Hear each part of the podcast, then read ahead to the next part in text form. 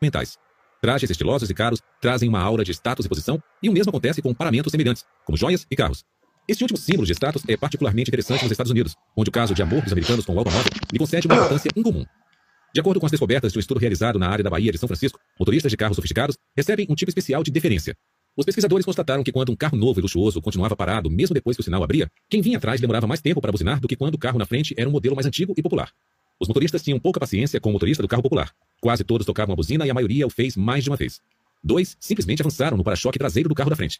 Mas a aura do automóvel sofisticado foi tão intimidadora que 50% dos motoristas esperaram respeitosamente atrás dele, sem tocar suas buzinas, até que resolvesse andar. Mais tarde, os pesquisadores perguntaram a estudantes universitários o que teriam feito nessas situações. Em comparação com as descobertas reais do experimento, os estudantes subestimaram o tempo que levariam até buzinar para o carro de luxo. Os estudantes homens foram especialmente imprecisos, achando que buzinariam mais rápido para o motorista do carro de luxo do que para o do carro econômico. Claro que o próprio estudo mostrou o oposto. Observe a semelhança desse padrão com várias outras investigações sobre as pressões da autoridade. Como na pesquisa de Milgram, no estudo dos enfermeiros do Hospital do Meio Oeste e no experimento do uniforme de guarda de segurança, as pessoas foram incapazes de prever corretamente como elas ou outras reagiriam à influência da autoridade. Em cada caso, o efeito daquela influência foi totalmente subestimado. Essa propriedade da posição de autoridade pode explicar grande parte de seu sucesso como um dispositivo de persuasão. Além de se impor, ela atua de forma inesperada. Defesa. Uma tática defensiva que podemos usar contra a posição de autoridade é remover o elemento surpresa. Como em geral não percebemos o profundo impacto da autoridade e de seus símbolos sobre nossas ações, não tomamos precauções suficientes em relação à sua presença nas situações de consentimento. Uma forma fundamental de defesa contra esse problema, porém, é uma consciência maior do poder da autoridade. Quando essa consciência se soma ao reconhecimento da autoridade com que os símbolos da autoridade podem ser falsificados, o benefício é uma abordagem apropriadamente cautelosa às situações envolvendo tentativas de influência da autoridade. Parece simples, certo? E, em certo sentido, é. Uma compreensão melhor do funcionamento da influência da autoridade deve nos ajudar a resistir. No entanto, existe um complicador perverso, que é familiar e inerente a todas as armas de influência. Não convém resistir totalmente, ou mesmo na maior parte do tempo, à autoridade. Na maioria das vezes, as figuras de autoridade entendem do que estão falando. Médicos, juízes, altos executivos, legisladores e pessoas semelhantes normalmente atingiram suas posições graças a conhecimentos e julgamentos superiores. Assim, quase sempre, suas diretrizes constituem excelentes conselhos. As autoridades, portanto, costumam ser especialistas. Aliás, uma definição de autoridade no dicionário é especialista. Na maioria dos casos, seria tolo tentar substituir os julgamentos de um expert, de uma autoridade, por nossos julgamentos menos avalizados. Ao mesmo tempo, vimos em cenários que vão de esquinas de rua a hospitais que seria insensato confiar nas instruções da autoridade de forma generalizada. O segredo está em saber reconhecer, sem muito esforço ou vigilância, quando as instruções da autoridade devem ou não ser seguidas. Autoridade abalizada. Para descobrir quando as instruções da autoridade devem ou não ser seguidas, podemos nos fazer duas perguntas diante do que parece a tentativa de influência de uma figura de autoridade. Primeira, esta autoridade é mesmo um especialista? Essa questão concentra nossa atenção em duas informações cruciais: as credenciais da autoridade e a pertinência dessas credenciais ao tema em pauta. Ao nos voltarmos dessa forma simples às provas da posição de autoridade, podemos evitar as principais armadilhas da deferência automática. Vejamos alguns exemplos. Examinemos sob essa luz o comercial bem-sucedido de Robert Young, do Café Sanka. Se em vez de reagirem à sua associação com o personagem da TV Dr. Marcos Welby, as pessoas tivessem se concentrado na posição real de Young como uma autoridade, estou certo de que o comercial não teria tido uma carreira tão longa e lucrativa. Obviamente, Robert Young não possuía treinamento ou conhecimentos médicos. Todos sabemos disso. O que possuía, porém, era um título de doutor. Ora, tratava-se claramente de um título vazio, associado a ele em nossa mente por sua atuação no seriado. Todos sabemos disso, mas não é fascinante como na modalidade clique zoom, o que é óbvio em geral só importa quando prestamos uma atenção especial a ele? Por isso a pergunta, esta autoridade é mesmo um especialista? Pode ser tão valiosa. Ela volta nossa atenção para o óbvio. Desvia-nos com facilidade de um foco em símbolos possivelmente sem sentido para uma consideração das credenciais de autoridade genuínas. Além disso, a pergunta nos força a distinguir entre autoridades relevantes e irrelevantes. É fácil passar por cima dessa distinção quando a pressão da autoridade se combina com a correria da vida moderna. Os pedestres do Texas que enfrentaram o trânsito atrás do imprudente de terno são bons exemplos. Ainda que o homem fosse autoridade em negócios sugerida por suas roupas, dificilmente seria mais especialista em atravessar ruas do que quem o seguiu. Mesmo assim, as pessoas seguiram o executivo como se seu rótulo de autoridade sobrepujasse a diferença vital entre formas relevantes e irrelevantes. Caso se dessem ao trabalho de perguntar a si mesmas se ele representava um verdadeiro perito na situação, alguém cujas ações indicassem conhecimentos superiores acha que o resultado teria sido bem diferente. O mesmo processo se aplica a Robert Young, um homem pleno de conhecimentos. Ele trilhou uma longa carreira com muitas realizações numa profissão difícil. Mas suas habilidades e seus conhecimentos eram de atuação, não de medicina, quando, ao vermos seu famoso comercial de café, nos concentramos em suas verdadeiras credenciais, percebemos rapidamente que não devemos acreditar nele mais do que em qualquer outro ator de sucesso que alegue que Sanka é saudável. Sinceridade dissimulada. Vamos supor que estamos diante de uma autoridade que reconhecemos como um verdadeiro expert. Antes de nos submetermos à sua influência, devemos formular uma segunda pergunta simples. Temos certeza de que o especialista é honesto? Autoridades, mesmo as mais bem informadas, podem não apresentar suas informações honestamente. Portanto, precisamos avaliar sua confiabilidade na situação. E quase sempre o fazemos. Nós nos deixamos induzir mais por especialistas que parecem imparciais do que por aqueles que têm algo a ganhar nos convencendo. Pesquisas mostraram que isso ocorre no mundo inteiro, e já em crianças no segundo ano do ensino fundamental. Ao nos perguntarmos como um especialista pode se beneficiar de nosso consentimento, concedemos-nos outra rede de segurança contra a influência indevida e automática. Mesmo autoridades versadas no assunto não irão nos convencer se não tivermos certeza de que suas mensagens são representações fiéis dos fatos. Ao nos indagarmos sobre a confiabilidade de uma autoridade, devemos ter em mente uma pequena tática que os profissionais da persuasão costumam usar para assegurar sua sinceridade: defender algo contra seus próprios interesses. Se praticada de maneira correta, essa abordagem pode ser um dispositivo sutil, mas eficaz, para provar sua honestidade. Talvez mencionem uma pequena deficiência em seu cargo ou em seu produto. Porém, a desvantagem será sempre secundária e facilmente compensada por vantagens mais significativas. Aves, somos a número dois, mas nos esforçamos mais. Loyal, nossos produtos são mais caros, mas você vale muito. Ao comprovarem sua honestidade básica em questões menores, os profissionais da persuasão que aplicam esse estratagema podem depois aparentar maior credibilidade ao enfatizarem os aspectos importantes de seu argumento. Uma pequena fraqueza valoriza os pontos fortes. Uma fraqueza pode se tornar uma força em várias situações. Por exemplo, um estudo descobriu que cartas de recomendação aos diretores de recursos humanos de grandes empresas produziam resultados mais favoráveis se contivessem um comentário negativo sobre o candidato ao emprego em meio a um conjunto de observações positivas. E essa abordagem sendo usada com um efeito notável num local que poucos reconheceriam como um ambiente de persuasão, um restaurante. Não é segredo que, por conta dos salários baixíssimos, os garçons precisam complementar sua renda com gorjetas. Além do infalível bom serviço, os garçons mais bem-sucedidos conhecem certos truques para aumentar as gorjetas. Sabem também que, quanto maior a conta do cliente, maior a quantia que deverão receber numa gorjeta padrão. Nesses dois aspectos, então, aumentar a conta do cliente e aumentar a porcentagem da gorjeta, os garçons costumam agir como agentes da persuasão. Na tentativa de descobrir como eles operam, candidatei-me ao cargo de garçom em diversos restaurantes caros. Mas por falta de experiência, o máximo que obtive foi um emprego de ajudante de garçom, que acabou me proporcionando uma posição privilegiada para observar e analisar a ação. Em pouco tempo, descobri o que os outros funcionários já sabiam. O garçom de maior sucesso na casa, Vincent, conseguia fazer com que os fregueses pedissem mais pratos e dessem gorjetas maiores. Os demais garçons nem chegavam perto do seu rendimento semanal.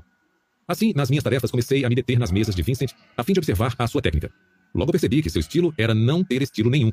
Ele exibia um repertório de abordagens, cada uma pronta para ser usada sob as circunstâncias apropriadas. Quando os clientes eram uma família, mostrava-se animado, chegando a ser cômico, dirigindo suas observações tanto às crianças quanto aos adultos. Com um jovem casal de namorados, tornava-se formal e um pouco altivo na tentativa de intimidar o rapaz, com quem falava exclusivamente, fazendo com que pedisse pratos caros e deixasse uma boa gorjeta. Com um casal mais velho, mantinha a formalidade, mas sem o ar de superioridade, abordando respeitosamente os dois membros do casal. Se o freguês estivesse jantando sozinho, Vincent optava por uma conduta amigável, cordial, comunicativa e calorosa. Vincent reservava o troque de parecer argumentar contra seus próprios interesses para grupos grandes, de 8 a 12 pessoas. Sua técnica tinha toques de genialidade. Quando chegava o momento da primeira pessoa, normalmente uma mulher, pedir seu prato, ele começava sua encenação. Não importava o que ela pedisse, Vincent reagia da mesma forma. Francia a testa, erguia as mãos sobre seu bloco de pedidos e, após dar uma olhada rápida para trás, a fim de se certificar de que o gerente não estava por perto, inclinava-se com um ar conspiratório sobre a mesa para que todos ouvissem. Acho que este prato não está tão bom hoje. Em vez dele, posso recomendar um. Ou o. Nesse ponto, Vincent sugeria dois itens do menu um pouco menos caros do que o prato que o freguês havia selecionado de início. Estão excelentes esta noite. Com essa manobra simples, Vincent lançava mão de vários princípios importantes da influência. Primeiro, mesmo aqueles que não aceitavam suas sugestões, sentiam que Vincent fizera um favor ao dar informações valiosas para ajudá-los a pedir o prato. Todos se sentiam gratos, e portanto, a regra da reciprocidade conspirava a seu favor na hora da gorjeta. Além de aumentar a porcentagem de sua gorjeta, a manobra de Vincent também o deixava em posição favorável para aumentar o tamanho do pedido do grupo. Estabelecia-o como uma autoridade sobre a situação dos produtos do restaurante. Ele sabia exatamente o que estava e o que não estava bom naquela noite.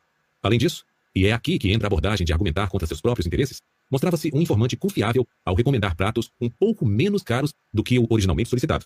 Em vez de só pensar no próprio bolso, demonstrava ter em mente os interesses dos fregueses. Para todos os efeitos, ele era ao mesmo tempo bem informado e honesto, uma combinação que lhe dava grande credibilidade. Vincent era rápido em explorar a vantagem dessa imagem confiável. Quando o grupo terminava de escolher seus pratos, ele dizia: Muito bem, agora gostariam que eu sugerisse ou escolhesse o vinho para acompanhar seus pratos? Eu observava a cena se repetir quase todas as noites, com uma notável uniformidade na reação do cliente. Sorrisos, sinais de aprovação com a cabeça e quase sempre consentimento geral. Mesmo do meu ponto de observação, conseguia ler seus pensamentos com base em suas expressões faciais. Claro, os clientes pareciam dizer: você sabe o que é bom aqui e está do nosso lado. Diga qual devemos escolher. Com ar satisfeito, Vincent, que conhecia os vinhos, sugeria algumas opções excelentes e caras. Ele era igualmente persuasivo quando se tratava de escolher a sobremesa. Fregueses que normalmente não pediriam sobremesa ou dividiriam uma com um amigo, não resistiam às suas descrições arrebatadoras do bacon de Alaska e da mousse de chocolate. Quem afinal é mais confiável do que um autêntico especialista com sinceridade comprovada? Depoimento de leitor 6.3 De um ex-CEO de uma empresa da Fortune 500. Num curso desenvolvido por mim na Escola de Negócios para Aspirantes a CEO, ensino a reconhecer uma falha como um meio de avançar na carreira. Um dos meus ex-alunos levou a lição tão a sério que incluiu seu fracasso numa empresa.com em destaque no currículo, detalhando por escrito o que aprendeu com a experiência. Antes, tentava ocultar o fracasso, o que não gerou nenhum sucesso real na carreira. Desde então, tem sido selecionado para vários cargos de prestígio. Nota, doutor. A estratégia de assumir a responsabilidade pelo fracasso não funciona apenas para indivíduos em uma organização. Parece funcionar para as próprias organizações. Pesquisas mostram que empresas que assumem a culpa por maus resultados nos relatórios anuais têm ações mais valorizadas um ano depois do que empresas que não o fazem.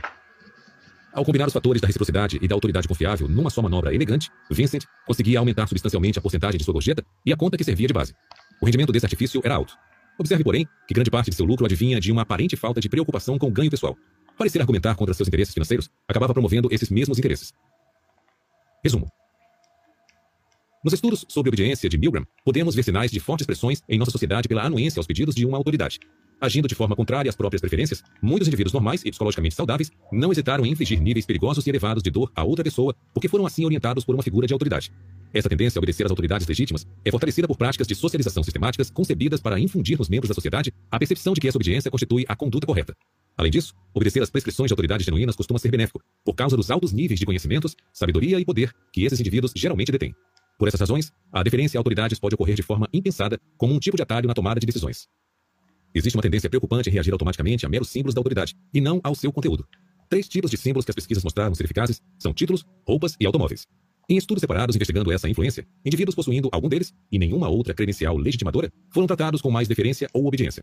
Além disso, em cada caso, aqueles que se mostraram deferentes ou obedientes subestimaram o efeito das pressões da autoridade sobre seu comportamento. Podemos nos defender dos efeitos maléficos da influência da autoridade fazendo duas perguntas. Esta autoridade é mesmo um especialista? Temos certeza de que o especialista é honesto? A primeira pergunta desvia nossa atenção dos símbolos e nos conduz às provas da posição de autoridade. A segunda nos aconselha a considerar não apenas os conhecimentos do especialista na situação, mas também sua confiabilidade. A respeito desta segunda consideração, devemos estar alertas para a tática de aumento da confiança, em que as pessoas primeiro fornecem algum dado ligeiramente negativo sobre si mesmas. Mediante essa estratégia, elas criam uma percepção de honestidade que faz toda a informação subsequente parecer mais convincente aos observadores. Perguntas de estudo. Domínio do conteúdo. 1. Um, em sua opinião, qual é a prova mais contundente de Milgram de seu argumento de que os voluntários em seus experimentos estavam dispostos a maltratar um outro por causa de uma forte tendência a obedecer a figuras de autoridade? 2. O que a pesquisa indica sobre nossa capacidade de reconhecer a influência das pressões de autoridade sobre nossas ações? Cite indícios que respaldem sua posição. 3. Quais são os três símbolos de autoridade mais influentes, de acordo com a pesquisa discutida no capítulo? Dê exemplos de como viu em sua própria experiência ao menos dois desses símbolos funcionarem. Pensamento crítico. 1. No capítulo 1, vimos um fenômeno perturbador chamado comandantite, em que membros subalternos de uma tripulação não dão atenção aos erros do comandante do avião ou relutam em mencioná-los. Se você fosse um comandante de avião, o que faria para reduzir essa tendência potencialmente desastrosa? 2. Em sua opinião, por que a relação entre tamanho e status se desenvolveu tanto na sociedade humana? Você vê algum motivo para essa relação mudar no futuro? Em caso positivo, por meio de quais processos? 3. Suponha que você fosse incumbido numa agência publicitária de criar um comercial de TV para um produto com vários pontos positivos e um ponto negativo. Se você quisesse que o público acreditasse nos pontos positivos, mencionaria o ponto negativo? Se o fizesse, seria no início, no meio ou no fim do comercial. Por quê? 7. Escassez. A regra dos poucos. Para amar qualquer coisa, basta perceber que ela pode ser perdida. G.K. Chesterton. Talvez os aspectos mais notáveis da cidade de Mesa, no Arizona, sejam sua enorme população mormon. Menor apenas que a de Salt Lake City, a maior do mundo.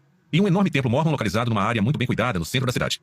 Moro ali perto, e embora eu apreciasse a paisagem e a arquitetura à distância, nunca me interessara o suficiente pelo templo para entrar nele. Até o dia em que li um artigo de jornal que falava de um setor interno especial dos templos mormons, ao qual somente têm acesso os fiéis da igreja. Mesmo adeptos potenciais não podem vê-lo. Mas existe uma exceção à regra. Durante alguns dias, logo depois que um templo é inaugurado, pessoas de fora são autorizadas a percorrer a estrutura inteira, inclusive a seção normalmente restrita. A matéria do jornal informava que o templo de Mesa havia sido recém-reformado e que as mudanças tinham sido suficientemente amplas para ser considerado novo pelos padrões da igreja. Desse modo, somente nos próximos dias, visitantes não mormons poderiam ver a área do templo proibida a eles. Recordo bem o efeito dessa notícia sobre mim. Na mesma hora resolvi fazer a visita, mas quando liguei para um amigo perguntando se queria me acompanhar, percebi algo que mudou minha decisão com a mesma rapidez. Após recusar meu convite, meu amigo quis saber por que eu parecia tão interessado na visita. Fui forçado a admitir que nunca me ocorrera a ideia de visitar um templo, que eu não tinha dúvidas sobre a religião mormon para a qual quisesse respostas, que não tinha qualquer interesse especial por arquitetura religiosa e que não esperava encontrar nada mais espetacular ou empolgante do que o que poderia ver em várias outras igrejas da região.